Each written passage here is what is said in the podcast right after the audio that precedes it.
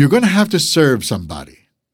At kung ayaw ninyong maglingkod kay Yahweh, pumili kayo ngayon kung sino ang inyong paglilingkuran. Ang mga Diyos na pinaglingkuran ng inyong mga ninuno sa Mesopotamia, o ang mga Diyos ng mga Amoreo na sinasamba dito sa lupaing inyong tinitirhan.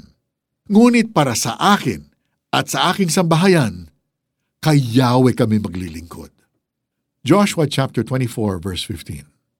Sa awit niyang Gotta Serve Somebody, Bob Dylan raised an existential question.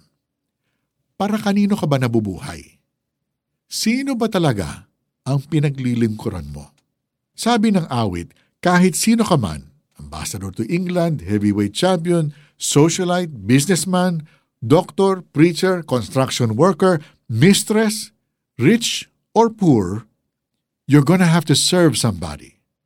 It may be the devil or it may be the Lord, but you're gonna have to serve somebody. Sabi pa nito, kahit ano pang sinusuot mo o anong gusto mong inumin o kainin, sa sahig ka man natutulog o sa isang king-sized bed, you're gonna have to serve somebody. Nakakagulat ang dalawang options na binigay ni Bob Dylan sa awit. It's between the devil and the Lord. Pwede pa natin idagdag dito ang isa pang option, the self. May mga taong obviously serving the devil, tulad ng drug lords, syndicates, at killers for hire. Pero may mga taong mukhang serving the Lord, pero sa totoo lang, hindi naman pala. Sabi nga ni Bob Dylan, you may be a preacher with your spiritual pride. You may be a city councilman taking bribes on the side. Pwede rin gumagawa tayo ng good works, pero self-serving ang motibo. Donating big money in exchange for our name on a building's wall. Doing short-term missions para makatravel overseas. Whatever we do, whatever our motive, we're doing it for somebody. But we need to remember, we were created for somebody. The truth is, every man and woman is created for God's glory. Isaiah chapter 43 verse 7. Ang Diyos lang ang worthy to receive glory and honor and power, dahil Siya ang lumikha sa atin.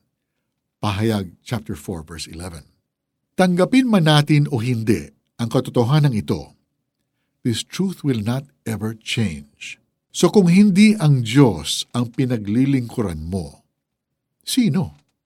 Echoing Bob Dylan, it may be the devil or it may be the Lord. Idagdag na natin na it may be yourself, but you're gonna have to serve somebody. Make your choice today. Let's pray. Panginoon, kayo po ang nararapat itaas at paglingkuran. Help me to serve you every day of my life. In Jesus' name I pray. Amen. How do we apply this verse? Reflect on Joshua chapter 24, verse 15. Think of ways of how you and your family can serve the Lord together. At kung ayaw ninyong maglingkod kay Yahweh, pumili kayo ngayon kung sino ang inyong paglilingkuran. Ang mga Diyos na pinaglingkuran ng inyong mga ninuno sa Mesopotamia, o ang mga Diyos ng mga Amoreo na sinasamba dito sa lupaing inyong tinitirhan. Ngunit para sa akin at sa aking sambahayan, kay Yahweh kami maglilingkod. Joshua chapter 24 verse 15. For the 700 Club Asia, ako po si Mari Kaimo. God bless you today.